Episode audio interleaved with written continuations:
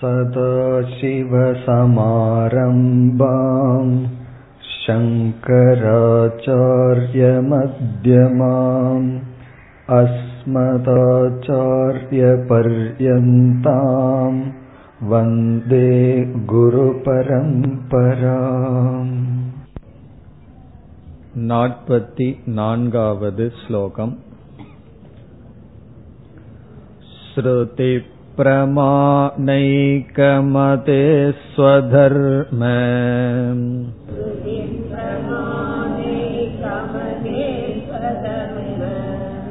निष्ठा तयैवात्मविशुद्धिरस्य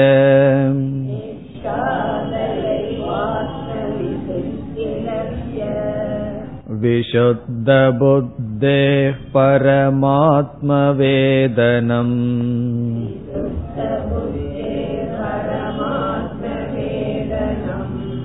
तेनैव संसारसमूलनाशक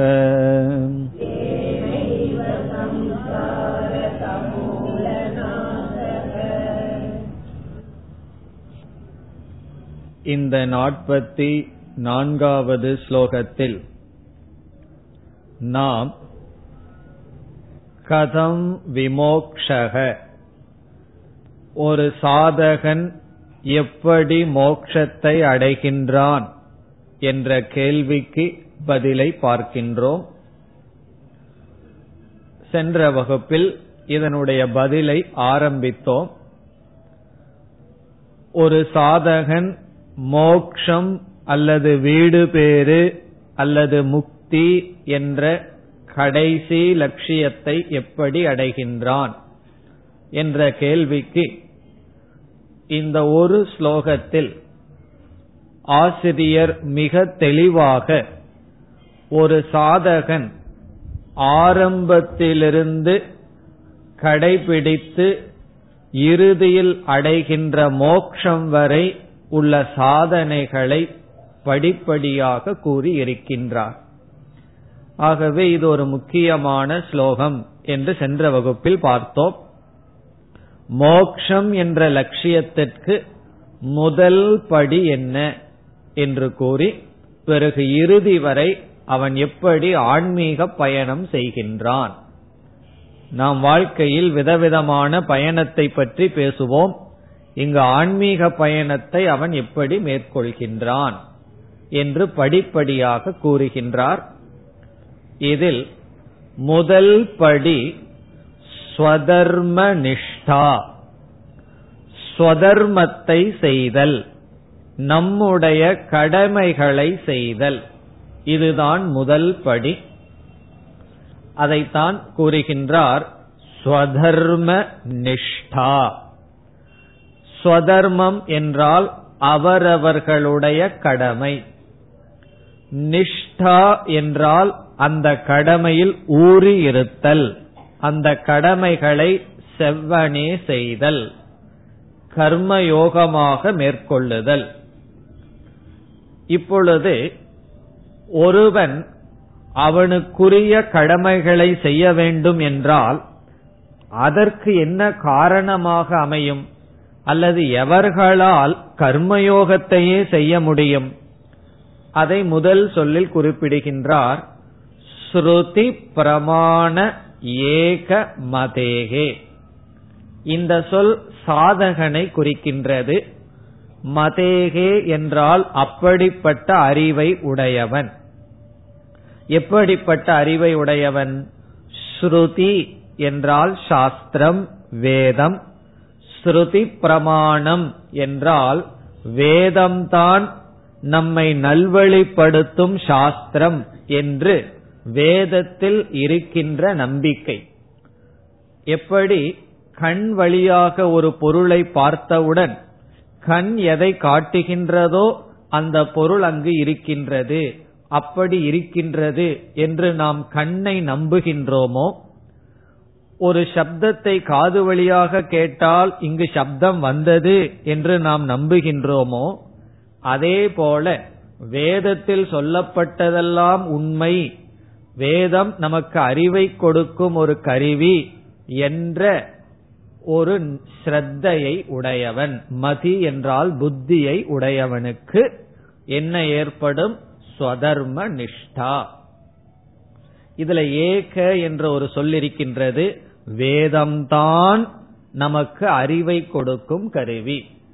பிறகு பகவத்கீதை இவைகளெல்லாம் என்ன? என்றால் வேதத்தில் சொல்லப்பட்ட அறிவை மற்ற சுமிருதிகளானது கீதை விவேக சூடாமணி மற்ற அனைத்து நூட்களும் கூறுகின்றது.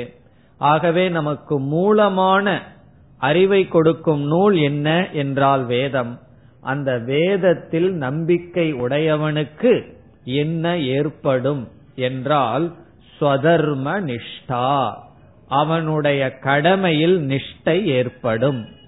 இங்கு கடமை என்ற சொல்லிலிருந்து பாப புண்ணியம் இவைகளெல்லாம் எடுத்துக்கொள்ளப்படுகின்றது இவன் பாப புண்ணியத்திற்கு அஞ்சி வாழ்க்கையை மேற்கொள்வான். காரணம் என்ன? பாப புண்ணியம் என்பது கண்ணுக்கு தெரியாத ஒன்று. கண்ணுக்கு தெரியாத ஒன்றை நாம் ஏற்றுக்கொள்ள வேண்டும் என்றால் அது வேறு ஏதாவது ஒரு ஞானத்தை கொடுக்கும் கருவியினால் சொல்லப்பட வேண்டும். அது சொல்வது எது என்றால் வேதம். இப்ப வேதத்தில் நம்பிக்கை உடையவனுக்குத்தான் அவனுடைய சொதர்மத்தில் நிஷ்டை ஏற்படும். இனி அடுத்த கேள்வி கடமையை செய்வதனால் என்ன பலன் கிடைக்கின்றது? அதாவது கர்மயோகப்படி வாழ்க்கையை அமைத்துக் கொள்வதனால் கிடைக்கின்ற பலன் என்ன? அதை அடுத்ததாக கூறுகின்றார் தயா ஏவ ஆத்ம விஷுத்திகி அஸ்ய. கடைசி சொல் அஸ்ய. இவனுக்கு இந்த சாதகனுக்கு. விஷுத்தி ரஸ்ய அஸ்ய என்றால் இவனுக்கு இவனுக்கு என்றால் இந்த சாதகனுக்கு. தயா ஏவ என்றால் சொதர்ம நிஷ்டையுடன் இருக்கின்ற காரணத்தினால்தான். தயா ஏவ அதனால்தான். அதனால் என்றால் இங்கு கர்மயோகப்படி வாழ்க்கையை மேற்கொள்பவனால் தான் என்ன கிடைக்கும் அப்படிப்பட்டவனுக்கு? ஆத்ம விஷுத்தி ஆத்ம விஷுத்தி இங்கு ஆத்மா என்ற சொல்லுக்கு மனம் என்று பொருள். ஆத்ம விஷுத்தி என்றால் மனசுத்தி மனதினுடைய தூய்மை ஏற்படும். மனதிற்கு தூய்மை கிடைக்கும். இப்ப கர்மயோகத்தினுடைய பலன் என்ன? மனசுத்தி ஆத்ம விசுத்தி வீங்கிற சொல் விசேஷமான சுத்தி தூய்மை கிடைக்கின்றது. இனி அடுத்த கேள்வி மனசுத்தி என்றால் என்ன? இப்போ உடலை தூய்மைப்படுத்துறதுன்னா என்னன்னு நமக்கு தெரியும். வெளியிருக்கிற அழுக்குகள்லாம் போறது. இப்ப மனதை தூய்மைப்படுத்துறது என்றால் என்ன? என்றால் மனதில் இருக்கின்ற அழுக்குகள் போக வேண்டும். மனதில் இருக்கின்ற அழுக்குகள் என்ன? என்றால் காமம் குரோதம் மோகம் இவைகளெல்லாம் மனசில் இருக்கிற அழுக்கு. அப்படி மனதில் இருக்கின்ற விருப்பு வெறுப்புகள் எல்லாம் சென்று விட்டால் அந்த மனதில் என்ன வரும்? அறியாமை நீங்கினால் விவேகம் வரும். மோகம் நீங்கினால் வைராகியம் வரும். பிறகு எல்லாருடைய மனதிலையும் ஒரு பெரிய அழுக்கு என்னவென்றால் நம்முடைய வாழ்க்கையில எது லட்சியம்னு தெரியாததுதான். எதற்காக நாம வாழ்ந்து எதைய அடையணும் எதற்காக நம்ம முயற்சி பண்ணணுங்கிற அறியாமை அந்த ஆர்வமின்மைதான் ஒரு பெரிய அசுத்தி. அதெல்லாம் போயிட்டா என்ன கிடைக்கும்? முமுட்சுத்துவம் இவைகளெல்லாம் நமக்கு கிடைக்கும். இப்ப மனதுல வந்து அறிவு வைராகியம் இறை நாட்டம் இவைகளெல்லாம் நமக்கு கிடைக்கும். பிறகு வந்து இவைகளெல்லாம் கிடைச்ச உடனே அவன் என்ன செய்வான்? உணவுல நாட்டம் வந்தவன் என்ன செய்வான்? உணவை நாடி செல்வான். பிறகு பொருள்ல நாட்டம் வந்தவன் என்ன செய்வான்? பொருளை நாடி செல்வான். அதற்கான உபாயத்தை மேற்கொள்வான். பிறகு இறை நாட்டம் வந்துவிட்டால் தத்துவத்தை உணர வேண்டும். மெய்ப்பொருளை உணர வேண்டும் என்ற நாட்டம் வந்துவிட்டால் அவன் என்ன செய்வான்? என்றால் மெய்ப்பொருளை அடைவதற்கு என்ன மார்க்கமோ அதை மேற்கொள்வான். எவ்வளவு வேகமாக மேற்கொள்வான்? அவனுடைய நாட்டம் அவனுடைய சுத்தி எவ்வளவு தூரம் இருக்கின்றதோ அவ்வளவு தூரம் அவ்வளவு வேகமாக அவன் செல்வான். இந்த விவேக சூடாமணியிலேயே ஆசிரியர் வந்து ஒரு சிஷ்யனை கற்பனை செய்தார்.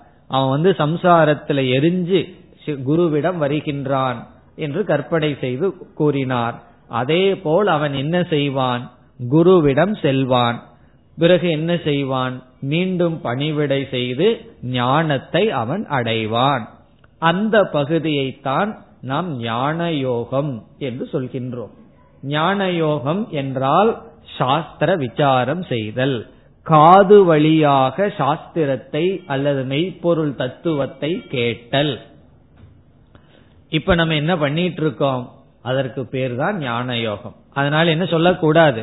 நான் வந்து வீட்டுக்கு போய் ஞான யோகம் பண்றேன்னு சொல்லக்கூடாது. இப்ப என்ன பண்ணிட்டு இருக்கிறோமோ அதற்கு பேர் தான் ஞான யோகம் இப்ப ஞான யோகம்ங்கிற சாதனையில் ஈடுபடுவான். இதெல்லாம் இயற்கையா நடக்கிறது. அவனிடம் போய் நீ ஞான யோகம் பண்ணணும்னு சொல்ல வேண்டிய அவசியமே இல்லை. காரணம் என்ன? அவனுக்குள்ள ஆன்ம பசி வந்து விட்டால் என்ன செய்வான்? அந்த பசியை நீக்கிக் கொள்ள அவன் அதற்குரிய சாதனையில் ஈடுபடுவான். நமக்கு வயிற்று பசி மட்டும் வந்து பழகி இருக்கு காதுக்கு ஒரு பசி வரணும். மனதுக்கு ஒரு பசி வரணும். என்ன? கேட்கணும் கேட்கணுங்கிற ஒரு அரிப்பு நமக்கு வரணும். அப்படி வந்திருந்தா எதை குறிக்குதுன்னா ஏதோ ஒரு சுத்தி நமக்குள்ள வந்திருக்கு என்பது நமக்கு குறிக்கிறது. அது நம்ம அதுதான் நமக்கு குறிப்பு. எது காதுல கேட்கணும் கேட்கணும் என்ற ஒரு வேர்க்கை. அதனுடைய விளைவாக என்ன கிடைக்கும்? கேட்டுட்டே இருந்தா என்ன கிடைக்கும்? ஞானம். அதை இங்க சங்கரர் வேதனம் என்று சொல்கிறார். வேதனம் சொன்னா வேதனை துக்கம் அர்த்தம் இல்ல. அறிவு. எதை பற்றி அறிவு? நாம பரமாத்மாவை பத்தி கேட்டிருப்போம். பரமாத்மாவை பற்றி கேட்க கேட்க பரமாத்மாவை பற்றிய அறிவு நமக்கு ஏற்படும். அதுதான் அடுத்த வரியில் ஆசிரியர் கூறுகின்றார். மூன்றாவது வரியை பார்த்தால் விஷுத்த புத்தேகே தூய்மையான புத்தியை அடைந்தவனுக்கு. விசுத்தம்னா தூய்மை புத்தி என்றால் மனம். தூய்மையான புத்தியை மனதை அடைந்தவனுக்கு என்ன நிகழும்? பரமாத்ம வேதனம். வேதனம்னா அறிவு. பரமாத்ம வேதனம் என்றால் பரமாத்மாவை பற்றிய அறிவு அவனுக்கு ஏற்படும். இப்ப இதுல சில படிகளை எல்லாம் ஆசிரியர் மிக வேகமாக சென்று விட்டார். ஒவ்வொரு படியாக இங்கு கூறவில்லை. காரணம் என்ன? இந்த நூலினுடைய ஆரம்பத்திலேயே கூறிவிட்டார். இப்ப சிஷ்யனுக்கு இருக்கிற லட்சணம் குருவுக்கு இருக்கிற லட்சணம் எப்படிப்பட்ட சிஷ்யனாக எப்படிப்பட்ட குருவை நாடி என்ன செய்ய வேண்டும் எல்லாம் கூறிவிட்டார். ஆகவே இங்கு சுருக்கமாக நமக்கு எடுத்து வழங்குகின்றார் தூய்மையான மனதை அடைந்தவனுக்கு பரமாத்மாவை பற்றிய அறிவு கிடைக்கும். இதற்கு இடையில ஒன்ன நம்ம சேர்த்திட்டோம். எது? ஞான யோகத்தின் மூலமாக. இப்ப கர்மயோகத்தின் மூலமாக என்ன கிடைக்கும்? விசுத்த விசுத்த புத்தி. அதாவது தூய்மையான மனம்.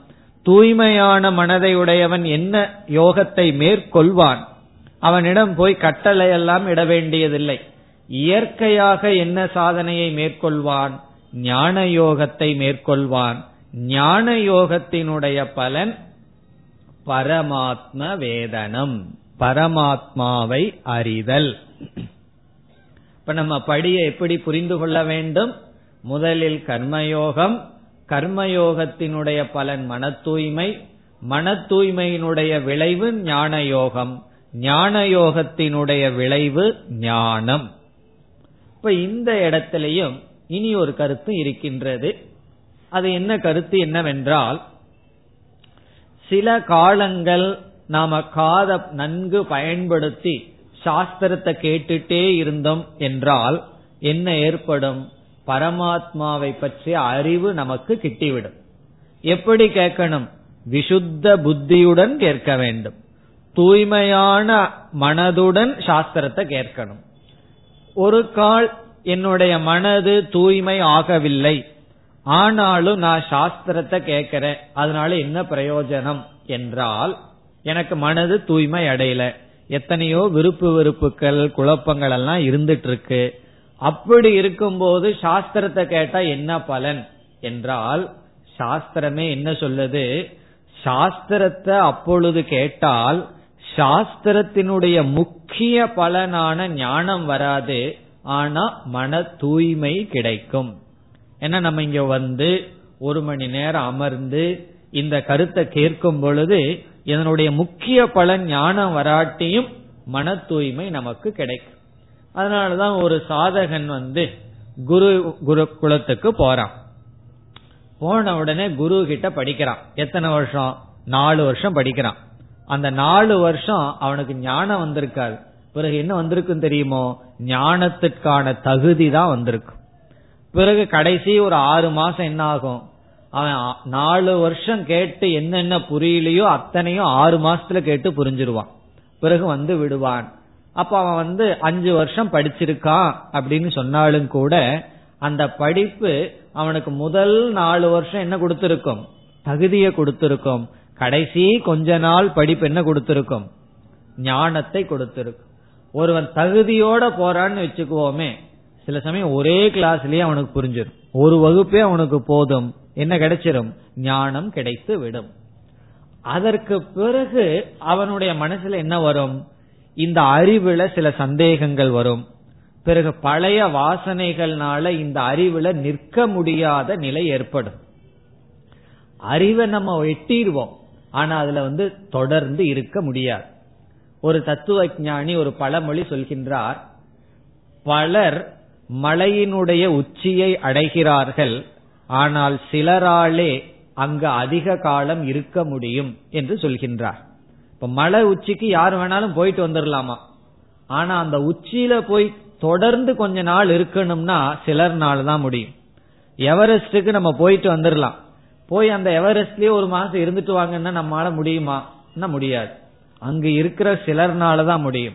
அப்படி பலர் மல உச்சியை தொடுகிறார்கள்.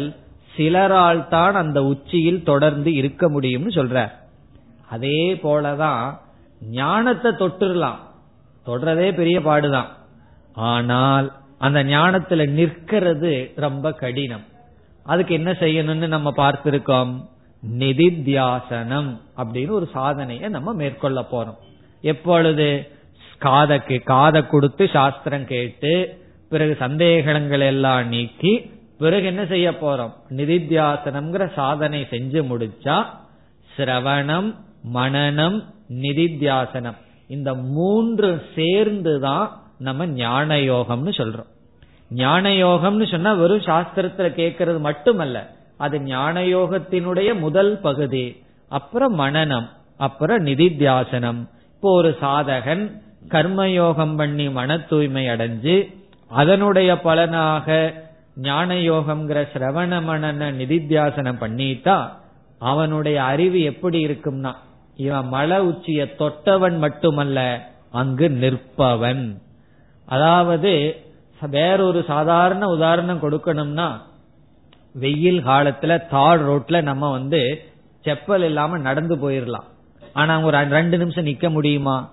என்ன முடியாது. இப்ப நடந்து போறது ஈஸி அதை கடந்து போறது ஈஸி அங்க நிக்கிறது கஷ்டம். அதுக்கு தனி பயிற்சி வேணும். அதே போல இந்த அறிவுல நின்று பழகுதல் தான் கடைசி சாதனை. அவ்விதம் ஞானத்துல நிஷ்டை அடைந்தவன். எப்படி ஆரம்பத்துல சொதர்மத்துல நிஷ்டை என்று சொன்னார். இதனுடைய அர்த்தம் என்ன? சில சமயம் கடமையை செய்யறோம் சில சமயம் கடமையை செய்யறது இல்ல அப்படி இல்லாம எல்லா காலத்திலையும் கடமையை செய்யறதுங்கிறது சொதர்ம நிஷ்டா. அதே போல இவனுக்கு கடைசியில ஞான நிஷ்டை கிடைக்கும். இனி கடைசி வரியில சொல்றார் இந்த ஞான நிஷ்டையினுடைய பலன் என்ன? இந்த ஞான நிஷ்டையினுடைய பலன் என்ன? தேனைவ சம்சார சமூல நாசக. தேனைவ என்றால் அந்த ஞான நிஷ்டையின் மூலமாகத்தான் தேனைவ அந்த ஞானத்தினால் சம்சார சம்சார நாசம். நாசம்னா சம்சாரத்தினுடைய அழிவு. சம்சாரம்னா என்ன? மன துயரம் அல்லது இந்த உலகத்துல பிறக்கிறது இறக்கிறது என்கின்ற பயணம். இந்த சம்சாரம் மட்டும் நாசமடைய போறதில்ல. இந்த சம்சாரம் போகும் பொழுது இந்த சம்சாரத்தினுடைய மூலம் சம்சாரத்தினுடைய காரணம் அதுவும் சேர்ந்து நாசத்தை அடைகின்றது. அதத்தான் சொல்றார் சம்சார சமூலம். மூலம்னா விதை. சென்ற மந்திர சென்ற ஸ்லோகத்துல படிச்சோம் சம்சாரம்ங்கிற விரக்ஷத்துக்கு விதையாக இருப்பது என்ன? அது நீங்க போன வகுப்புல என்ன நடந்ததுன்னு படிச்சுட்டு வந்தா இதற்கு பதில் சொல்ல முடியும். போன கிளாஸ்ல நம்ம வந்து ஒரு பெரிய விரக்ஷம் மரத்துக்கு கற்பனை பண்ணி சம்சாரத்துக்கு விதையாக இருந்தது என்ன? அறியாமை. படிச்சுட்டு வந்திருக்கீங்கிறது தெரியுது. இப்ப அறியாமைங்கிறதா மூலம். சமூலம்னா மூலத்துடன் கூடிய கூடிய நாசம். இப்போ வெறும் சம்சாரம் மட்டும் போகல சம்சாரத்துக்கு காரணமாக இருக்கின்ற அறியாமையையும் சேர்ந்து என்ன ஆகுது நாசத்தை அடைகிறது. எதனால? ஞானத்தினால். ஞானம்னா இந்த இடத்துல ஞான நிஷ்டையினால். முழு ஞான யோகத்தினுடைய பலனாக வந்த ஞானத்தினால் இவனுக்கு என்ன கிடைக்கின்றது? சம்சாரமும் அதனுடைய மூலமும் சேர்ந்து நாசத்தை அடைகிறது. இதுதான் ஆன்மீக பயணம். ஆன்மீக பயணம் எதுல ஆரம்பிச்சு எதுல முடிக்கிறோம் முதல்ல ஸ்ரத்தையில ஆரம்பிக்கிறோம் அந்த ஸ்ரத்தையில ஆரம்பிக்கிறதுன்னு சொன்னோம். ஸ்ரத்தை எப்படி வரும்னா அதுக்கு வேற வழியே இல்ல ஒண்ணுதான் சொல்லி ஆகணும். பூர்வ ஜென்ம புண்ணியம். ஏதோ எனக்கு பூர்வ ஜென்ம புண்ணியம். ஒருவர் வந்து வியாபாரம் ஆரம்பிக்கிறேன்னு சொல்றார். எவ்வளவு முதலீடு வச்சிருக்கங்கன்னு சொன்னா ஒரு பைசாவும் இல்லைன்னா எப்படி? ஒரு வியாபாரத்துக்கு ஒரு கொஞ்சமாவது முதலீடு வேணும். அதை வச்சுதான் வியாபாரத்தை ஆரம்பிக்க முடியும். அப்படி இந்த ஆன்மீக வாழ்க்கையில முதல் முதலீடு என்ன தெரியுமோ? வேதத்துல ஸ்ரத்தை. பெரியவர்களுடைய வாக்குல ஸ்ரத்தை. சாஸ்திரத்துல நம்பிக்கை. அந்த நம்பிக்கை தான் மூலதனம். அந்த மூலதனத்தை வச்சுதான் இந்த பயணத்தையே நம்ம ஆரம்பிக்க முடியும். அந்த மூலதனத்தினுடைய முதல் விளைவு தர்ம நிஷ்டா இரண்டாவது விளைவு ஞான நிஷ்டா நம்ம ரெண்டு நிஷ்டை அடையணும். தர்மத்துல நிஷ்டை அடையணும். இரண்டாவது ஞானத்தில் நிஷ்டை அடைய வேண்டும். அப்படி நான் ஞானத்துல நிஷ்டை அடைஞ்ச என்ன பலன்? சம்சார சமூல நாசக. இதுதான் பயணம்னு சொல்றார். இப்ப முதல்ல தர்மம். தர்மம். இரண்டாவது ஞானம். மூன்றாவது மோக்ஷம். மோக்ஷங்கிறது சாதனை அல்ல சாத்தியம். தர்மமும் ஞானமும் சாதனை. அந்த தர்மத்துல நம்பிக்கை வரணும்னா வேதத்துல நம்பிக்கை இருக்கணும். வேதத்தினுடைய நம்பிக்கையின் பலனாக நம்மளுடைய கடமையை செய்வோம் மன தூய்மை அடைவோம் ஞான யோகத்தை மேற்கொள்வோம் மோக்ஷத்தை அடைவோம். இந்த படி இருக்கே இத நம்ம மனசுல பதிஞ்சு இத நம்ம புரிஞ்சிட்டோம்னா தான் நம்ம முறைப்படி சாஸ்திரம் படிச்சிருக்கோம்னு அர்த்தம். அதனால வந்து இந்த படிய வந்து எக்காரணத்தை கொண்டு மறந்து விடக் கூடாது. காரணம் என்ன? நம்ம வந்து வெறும் பிரசங்கமோ அல்லது பொழுதுபோக்குக்கோ கேட்க வரலையே அல்லது இங்க இல்லையே சாஸ்திரம்னா என்ன? அதனுடைய மைய கருத்தை தெரிஞ்சிருக்கிறதுக்கு வந்திருக்கோம். இப்போ அப்படிப்பட்ட நாம் எதை மறந்து கூடாது? எப்படி ஆரம்பிச்சு எப்படி முடியுங்கிறது நம்ம வந்து மறந்து விடக்கூடாது ஸ்ரத்தை அதனுடைய விளைவு நம்முடைய கடமை அல்லது சுருக்கமா கர்மயோகம். கர்மயோகத்தினுடைய விளைவு மன தூய்மை. அதற்கு பிறகு செய்ய வேண்டிய சாதனம் ஞான யோகம் ஞான யோகம்ங்கிறது கேட்டல் சிந்தித்தல் தியானித்தல். அதனுடைய விளைவு ஞான நிஷ்டை. ஞான நிஷ்டையினுடைய விளைவு என்ன? மோக்ஷம். சம்சார சமூல நாசக. இந்த கருத்தினுடைய சாரம்தான் இந்த ஸ்லோகம். இந்த ஸ்லோகத்துல ஆச்சாரியார் வந்து ஞானம்ங்கிற ஞான யோகம்ங்கிற சாதனையை எல்லாம் மிக வேகமாக சொல்லிட்டார். வேதனம்ங்கிறதோடு அவர் நிறுத்தி விட்டார் இதையெல்லாம் சேர்ந்து நாம் புரிந்து கொண்டால் இந்த ஸ்லோகம் வந்து ஆரம்பத்திலிருந்து கடைசி வரைக்கும் சாதகன் செல்கின்ற பாதை குறிக்கப்பட்டுள்ளது. இத்துடன் ஆறு கேள்விக்கான பதில் முடிவடைந்து விட்டது.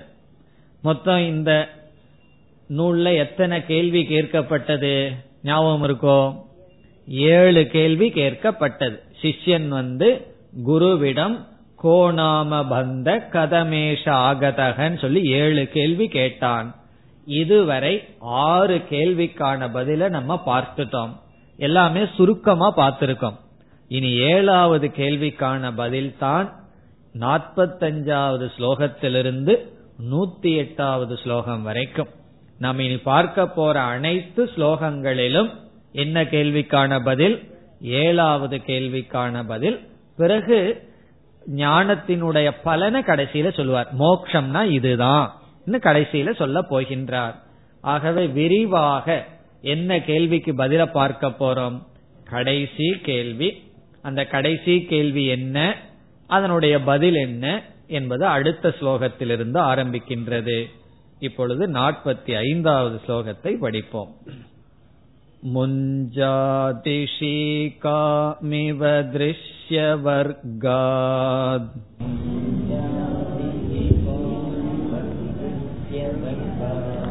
प्रत्यञ्चमात्मानमसङ्गमक्रियम्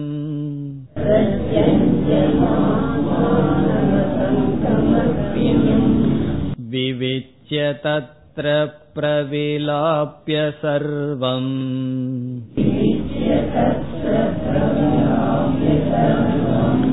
तदात्मना तिष्ठति यः स मुक्तः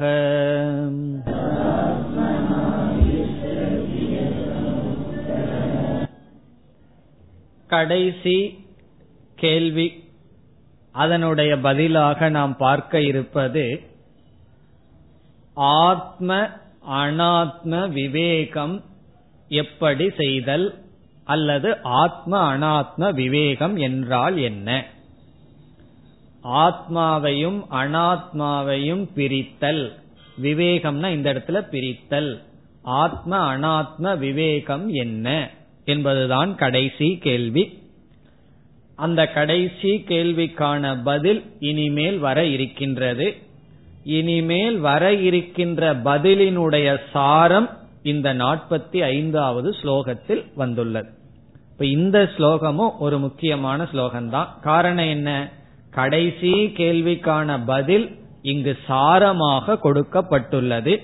இனிமேல் வருகின்ற ஸ்லோகங்கள் எல்லாம் இந்த ஸ்லோகத்தை விளக்குவதாக அமைந்துள்ளது. இனி என்ன என்று இப்பொழுது சுருக்கமாக பார்க்கலாம்.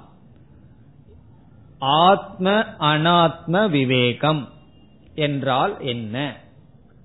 ஆத்மா அனாத்மா என்று இரண்டு பொருள்கள் இரண்டு தத்துவங்கள் இதில் ஆத்மா அனாத்மா என்பது ஒவ்வொரு ஜீவனையும் நாம் பிரித்தது.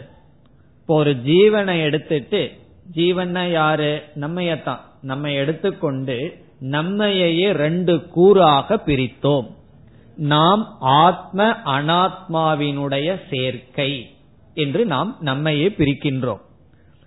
எப்படி என்றால் அனாத்மா என்பதை மூன்று ஷரீரமாக நாம் கூறுகின்றோம். அதாவது ஸ்தூல உடல் சூக்ம உடல் காரண உடல் என்று. இதுதான் அனாத்மா.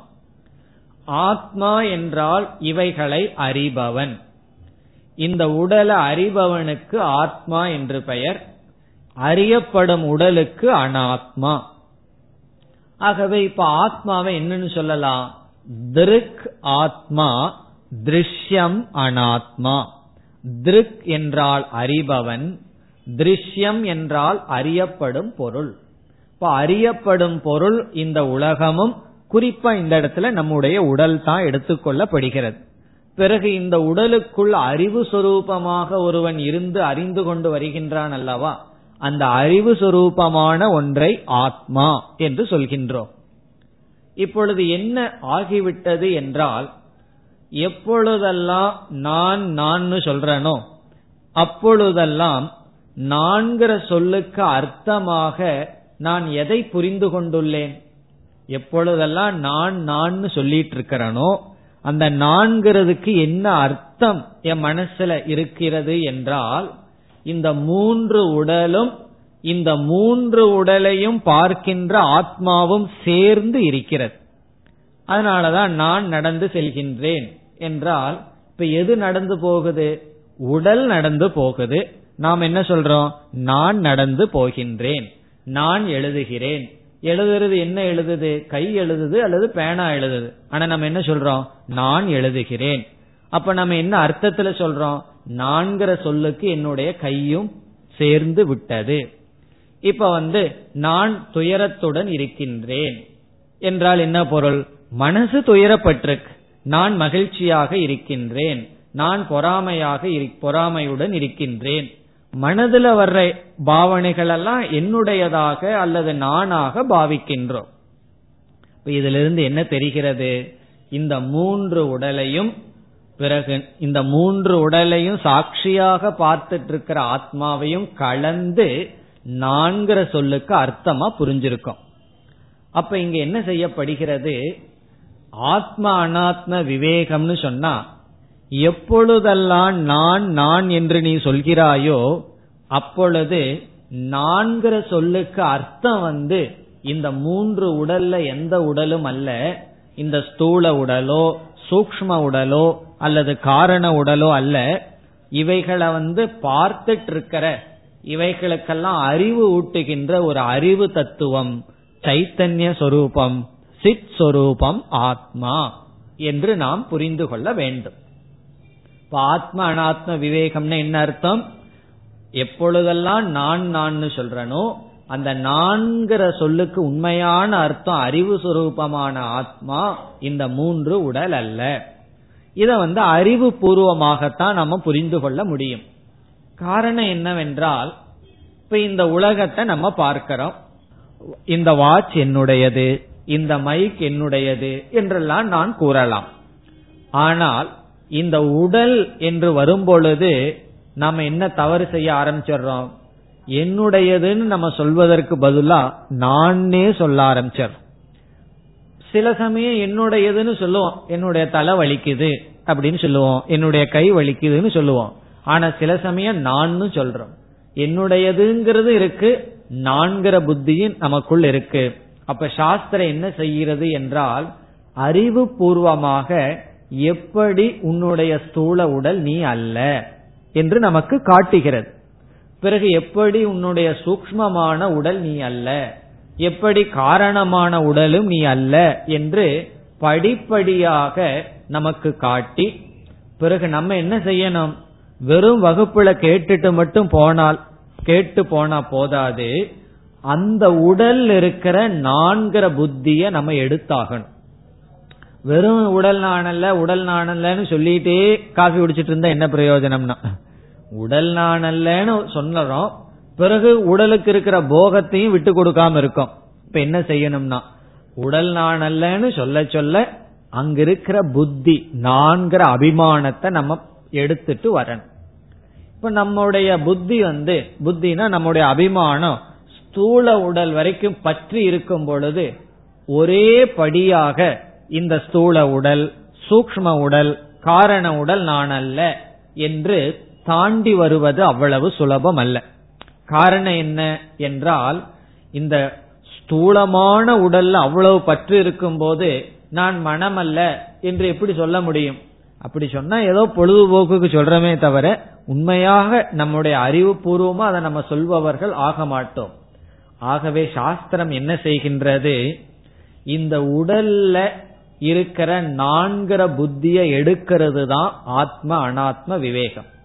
இத வந்து ஒரே படியா தாண்டி போக முடியாது. ஒரு மாடிக்கு போகணும்னா ஒரே படியில போயிட முடியுமான்னா? பகவானே உலகத்தை அளக்கிறதுக்கு மூணு படி வச்சார். இப்ப நம்ம வந்து ஒரே படியில எல்லாத்தையும் தாண்டி போக முடியுமான்னா முடியாது. இப்ப படிப்படியாகத்தான் தாண்டி போகணும். அப்படி தாண்டி போகணும்னா முதல் என்ன அறிவு இருக்கணும்? இது நான் அல்ல. எப்படி நான் அல்லங்கிற அறிவு இருக்கணும். அந்த அறிவினுடைய துணை கொண்டுதான் நாம் அதுல இருக்கிற அபிமானத்தை எடுக்க முடியும். இப்ப வந்து ஒருவர் காஃபி நமக்கு கொண்டு வந்து வைக்கிறார்கள். அதன் மேல நமக்கு ஒரு அபிமானம் இருக்கு. அதை குடிக்கணும்னு ஆசை இருக்கு. பிறகு வந்து நம்ம அவரிடம் திரும்பி பேசிட்டு இருக்கும் பொழுது ஒரு பாய்ச்ச பறந்து வந்து காஃபிக்குள்ள போயிடுதுன்னு வச்சுக்கோமே அதை அவர் பார்த்துட்டார். நம்ம அதை பார்க்கல. பிறகு நம்ம அந்த கையில எந்த அபிமானத்தோட வச்சிருக்கோம்? அதை நான் குடிக்க போறேங்கிற அபிமானத்தோட வச்சிருக்கோம். அவர் சொல்றார் இந்த காஃபியை நீங்க குடிக்காதீங்க அப்படின்னு சொன்னா நம்ம கேட்போமா? ஏன் குடிக்க மாட்டேன்? இப்பவே குடிச்ச ரெண்டு குடிக்க போவோம். பிறகு ஒரு அறிவு நமக்கு கொடுக்கிறார். அது குடிப்பதற்கு தகுதியாக இல்லை. நம்ம அதை வந்து குடிக்கிறதுக்கான தகுதியோ தூய்மையோ அதில் இல்ல. ஒரு இந்த உயிரினம் வந்து உள்ள இறந்திருக்கு. எறும்பா இருந்தாவது கையில் எடுத்துட்டு சாப்பிட்டுருவோம். அதனாலதான் பாச்சை உதாரணத்தை சொல்லியிருக்கேன். எறும்பா இருந்து என்ன பண்ணுவோம்? கண்ணு தெரியும் சொல்லி சாப்பிட்டுருவோம். பாச்சை வந்து உள்ள கிடக்குது. அப்ப என்ன செய்வோம்? முதல்ல என்ன நமக்கு வேணும்? அது அருந்துவதற்கு தகுதியாக இல்லை என்ற அறிவு வேணும். அறிவு வந்த உடனே என்ன செய்வோம்? அது வேண்டான்னு விட்டுருவோம். அதே போல இந்த உடல்ல நான்கிற புத்திய வைக்கிறதுக்கு உடலுக்கு அருகதை இல்லை. இந்த மனசுல நான் புத்திய வைக்கிறதுக்கு மனசுக்கு அருகதை இல்லை. காரணம் என்ன? அது அனாத்மா. அது எப்படி அருகதை இல்லை? இதெல்லாம் ஆசிரியர் சொல்ல போறார். இப்படி படிப்படியாக சொல்ல போகின்றார். இப்படி படிப்படியா நமக்கு அறிவை புகட்டி இந்த வெறும் கேட்டா மட்டும் போதாது. அதை நம்ம நன்கு ஆழ்ந்து சிந்திச்சு அதை நம்ம புரிஞ்சிட்டதுக்கு பிறகு என்ன செய்யணும்? ஒவ்வொரு படியா நம்ம மனதளவுல இந்த விவேகத்தை இந்த பயணத்தை மேற்கொள்ளணும். என்ன பயணம்? ஒவ்வொரு அனாத்மாவில் இருக்கிற நான்கிற புத்திய விட்டுட்டு வரணும். விட்டுட்டு வந்து கடைசியில ஆத்மாவிடம் மட்டும் நான்கிற புத்திய வைக்கணும். இப்பொழுது மூணு உடல் அனாத்மான்னு நம்ம பார்த்திருக்கோம்.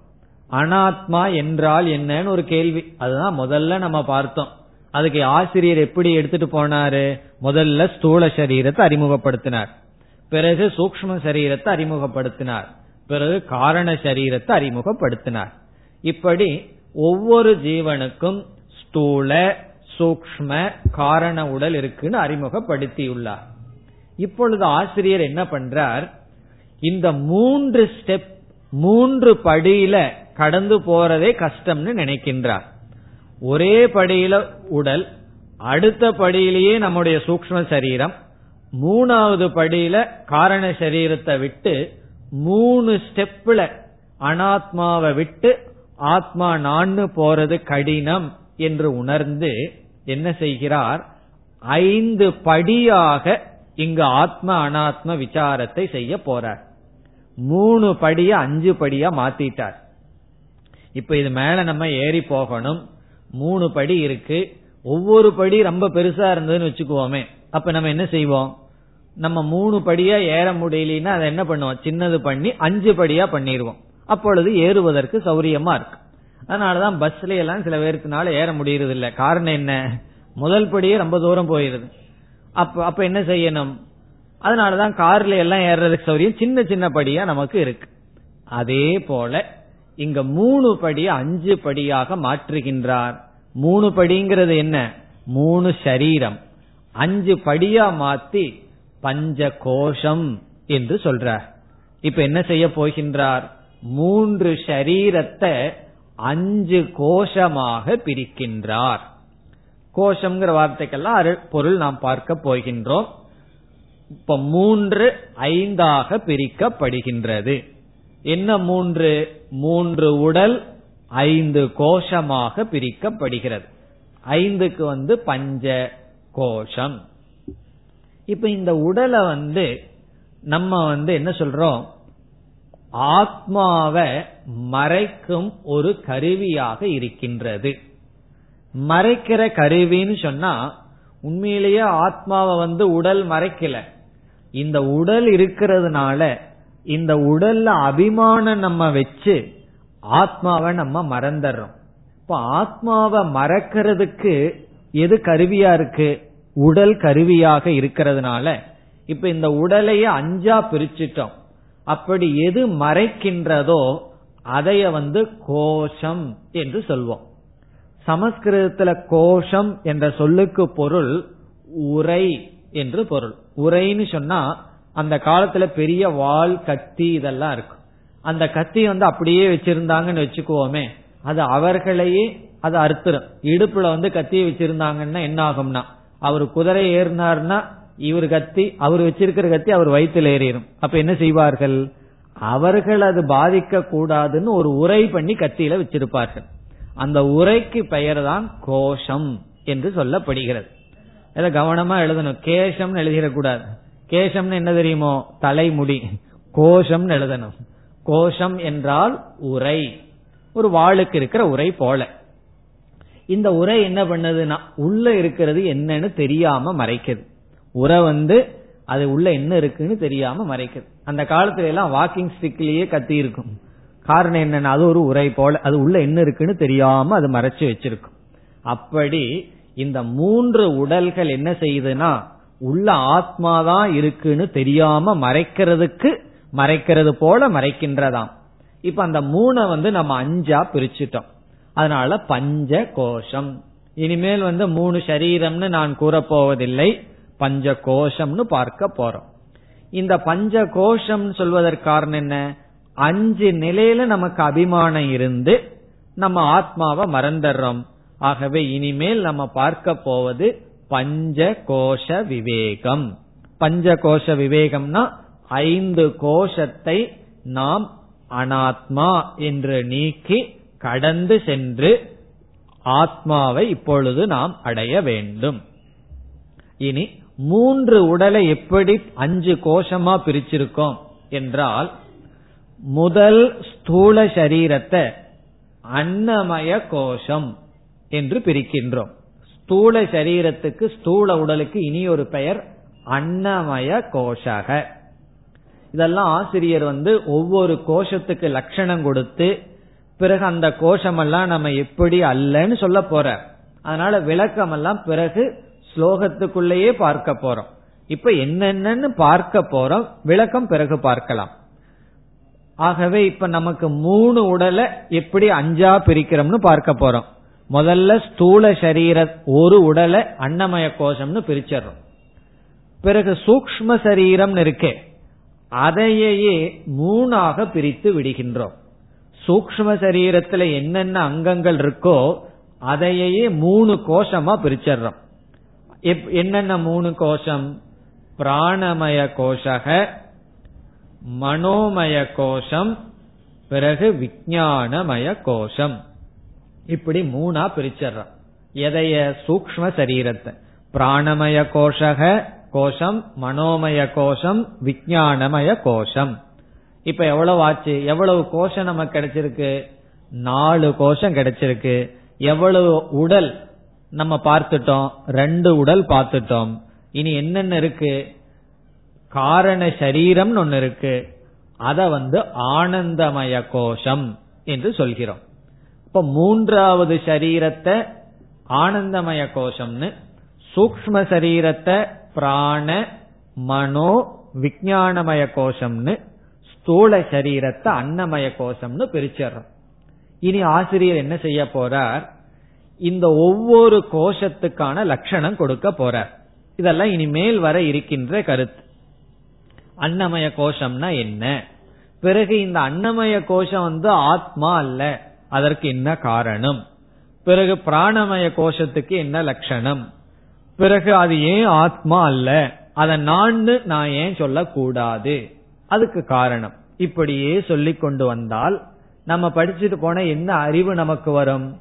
இந்த ஐந்து கோஷமும் நான்கிற சொல்லுக்கு அருகதை அற்றது.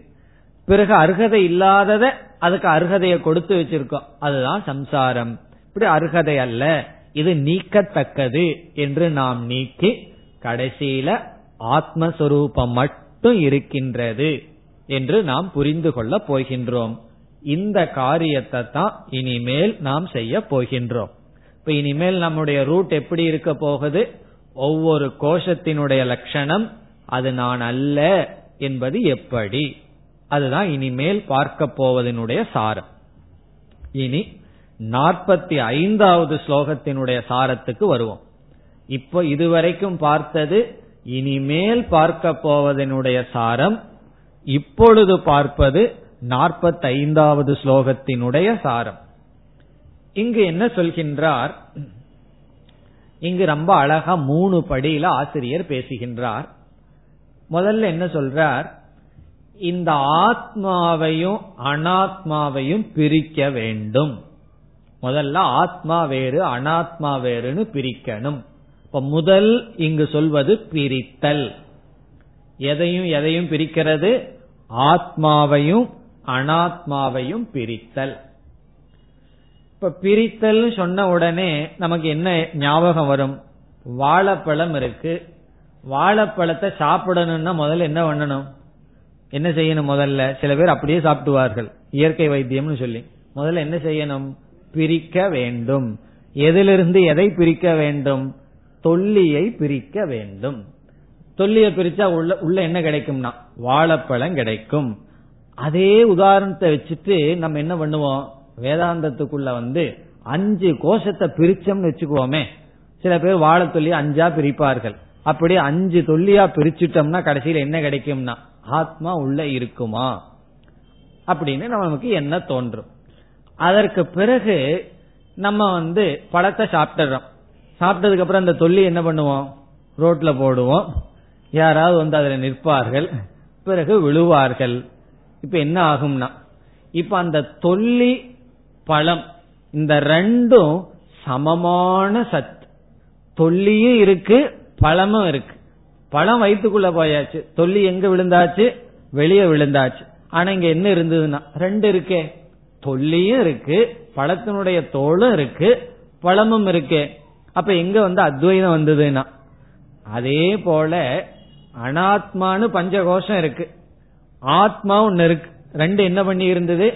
சேர்ந்து இருந்தது இப்ப நம்ம என்ன பண்ணிட்டோம்? பிரிச்சுட்டோம். பிரிச்சு நான் ஆத்மானு புரிஞ்சுட்டோம். இந்த அனாத்மாவை வச்சுட்டு என்ன பண்றது? அதை எங்க போய் போடுறது? அந்த சந்தேகம் நமக்கு வரும்.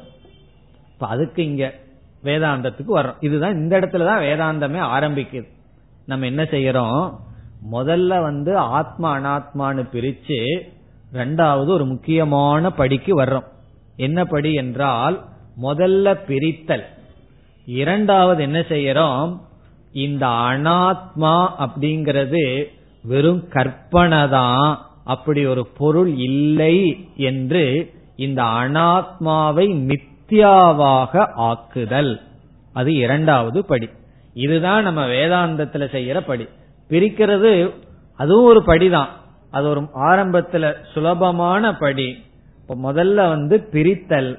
இரண்டாவது படி என்னவென்றால் அனாத்மா என்று ஒன்று இல்லை என்று நீக்குதல். நீக்குதல்னு என்ன அர்த்தம்? அதை எடுத்து வெளியே போடுறதல்ல. அது இல்லை அது வெறும் கற்பனை தான் அது தனியாக ஒன்று இல்லை என்று புரிந்து கொள்ளுதல். இது ரெண்டாவது காரியம். இப்ப முதல்ல என்ன செய்யறோம்? பிரிக்கின்றோம். பிரிக்கும் போது அனாத்மான்னு ஒன்னு இருக்கு. ஆத்மான்னு ஒன்னு இருக்குன்னு எடுத்துக்கிறோம்.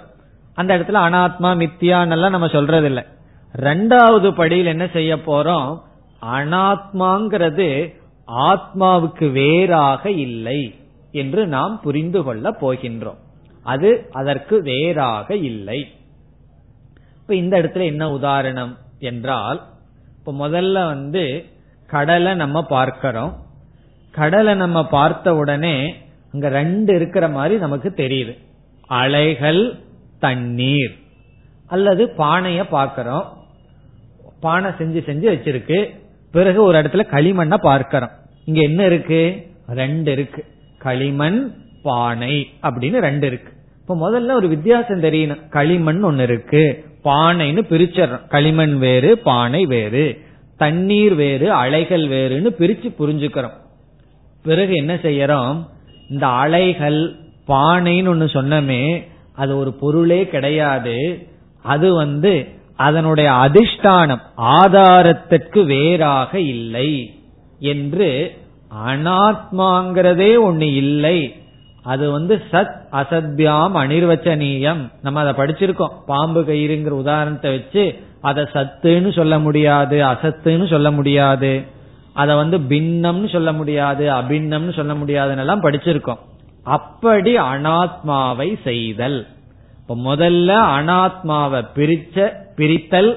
இரண்டாவது அனாத்மா இல்லை அது வெறும் தோற்றம் என்று புரிந்து கொள்ளுதல். அது ரெண்டாவது ஸ்டேஜ் இப்ப வந்து நம்ம விசாரத்துல மூணு ஸ்டேஜ் இங்க சொல்றார். மூணு படியா பேச போறார். முதல் படி என்ன சொல்ல போறார்? பிரிக்க வேண்டியது முதல் கடமை. பிரிச்சதுக்கு அப்புறம் ஆத்மாதான் இருக்கு அனாத்மா இல்லை. இப்ப தொல்லி அந்த உதாரணத்தை இங்க எடுத்துக்கூடாது. அதாவது வாழைப்பழம் வாழைப்பழத்தினுடைய தோல்ங்கிறது இங்கு பொருந்தாதுங்கிறதுக்காக சொன்ன உதாரணம். அந்த தோலை என்ன பண்ணுவீங்கன்னு அதுக்கப்புறம் கேட்கக்கூடாது. அது இருக்கே இருக்கேன்னு சொல்லக்கூடாது. அது போல் அல்லன்னு சொல்றோம். அதுக்கு என்ன உதாரணம்? அலைகள் தண்ணீர். முதல்ல இது நீர் இது அலைன்னு பிரிச்சிடறோம் பிரிச்சதுக்கு அப்புறம் அலையனா என்ன பண்றது? இப்ப வந்து ஒருவருக்கு வந்து பால் கேட்கிறார். அவர் வந்து நுரையோட கொடுக்கறோம் சில பேர்த்துக்கு நுரையோட கொடுத்தா கோபம் வந்துடும் எதற்கெல்லாம் கோபம் வரலாம்? நுரையோட ஏன் கொடுத்த? நுரை இல்லாம கொடுன்னா. அப்ப என்ன செய்யணும்னா முதல்ல நுரை வேறு பால் வேறுன்னு பிரிச்சிடுறோம் அதுக்கப்புறம் என்ன செய்யறோம்? நுரைங்கிறது ஒண்ணு கிடையாது. இல்லாததை குறிச்சு தான் மித்தியாவை குறிச்சு தான் கோபமே நமக்கு வரும். நுரைங்கிறது கிடையாது. இருந்தாலும் சில பேர்த்துக்கு நுரையோட கொடுத்த என்ன வந்துடும் இது அதுக்கு இப்படி இருக்கு தூய்மையான பால் வேணும்னு சொல்லுவார்கள். அப்ப என்ன செய்யறோம்? பாலையும் நுரையும் பிரிச்சிருவோம். பிறகு நுரைங்கிறது இல்லை. அதை நம்ம நீக்கிடுறோம். இது ரெண்டாவது. மூணாவது என்ன சொல்றார்? இந்த முதல் ரெண்டு அனாத்ம விஷயத்துல அனாத்மாவை பிரிக்கிறது அனாத்மாவை இல்லைன்னு சொல்லி ஒடுக்குதல். அதான் ஒடுக்குதல்னு சொல்றது இங்க ஒரு வார்த்தையை பயன்படுத்த போறார். பிரவிலாப்பனம். இந்த அனாத்மாவை ஆத்மாவுக்குள் ஒடுக்குதல். மூணாவது என்ன செய்ய போறார்? அனாத்மா தான் இனி இல்லையே. அனாத்மாவை பிரிச்சாச்சு. அனாத்மாவை வந்து இல்லைன்னு ஒடுக்கியாச்சு. இனி அனாத்மாவை பத்தி பேச முடியாதல்லவா? அதனால ஆசிரியர் சொல்றார் மூன்றாவது படியாக ஆத்மாவில் நித் நிற்பது. ஆத்ம ஞான நிஷ்டை. அப்ப நிஷ்டைங்கிறது மூன்றாவது படியா சொல்றார். இப்ப நிற்பது. எங்கு நிற்பது? ஆத்மாவில்.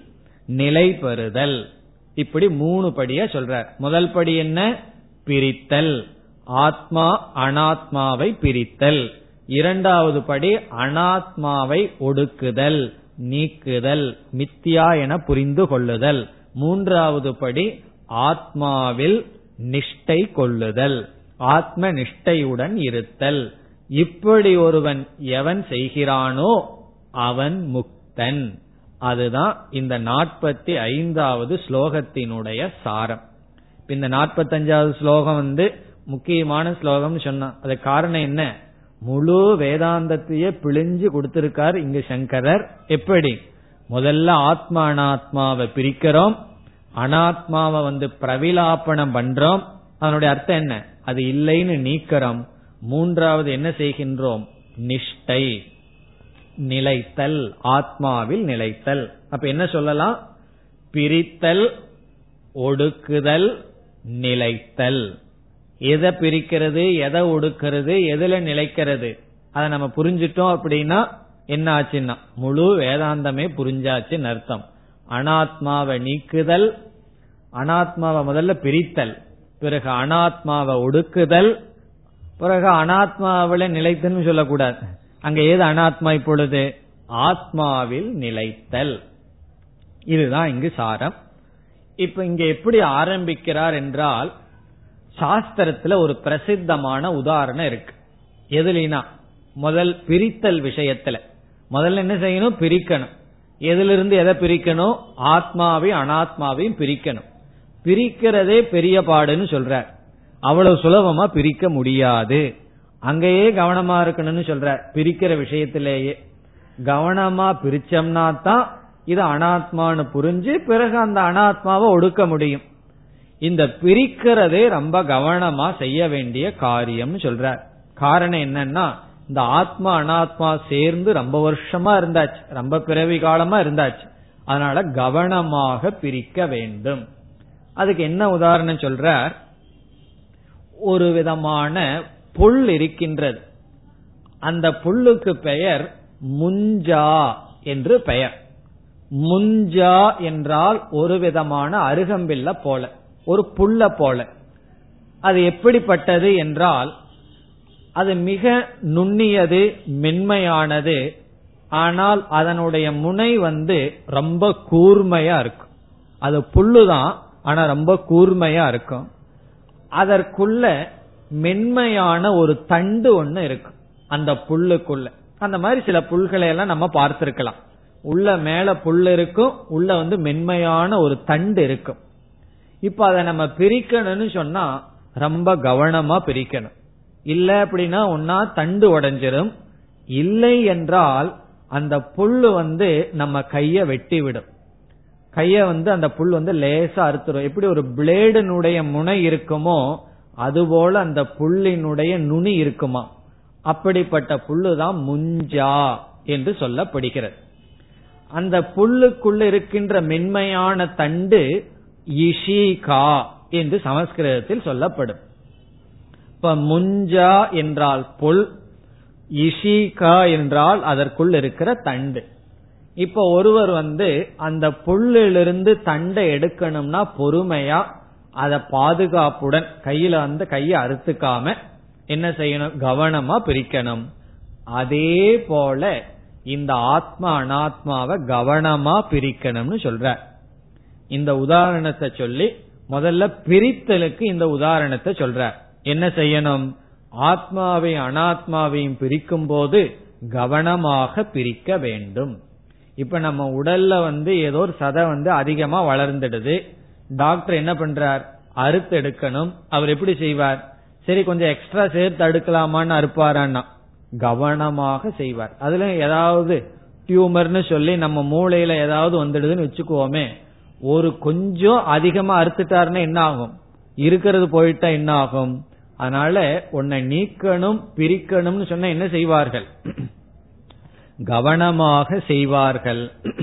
இந்த உடல்ல ஒரு பகுதியை பிரிக்கணும்னாவே கவனம்னு சொன்னா ரொம்ப சூக்மமான இந்த அனாத்மாவை பிரிக்கிறது ரொம்ப கவனமாக இருக்க வேண்டும் சொல்லி இந்த உதாரணத்தை சொல்லி இவ்விதம் கவனமாக முதல்ல பிரித்தல்ங்கிற சாதனையை செய்து இரண்டாவது என்ன செய்யணும்?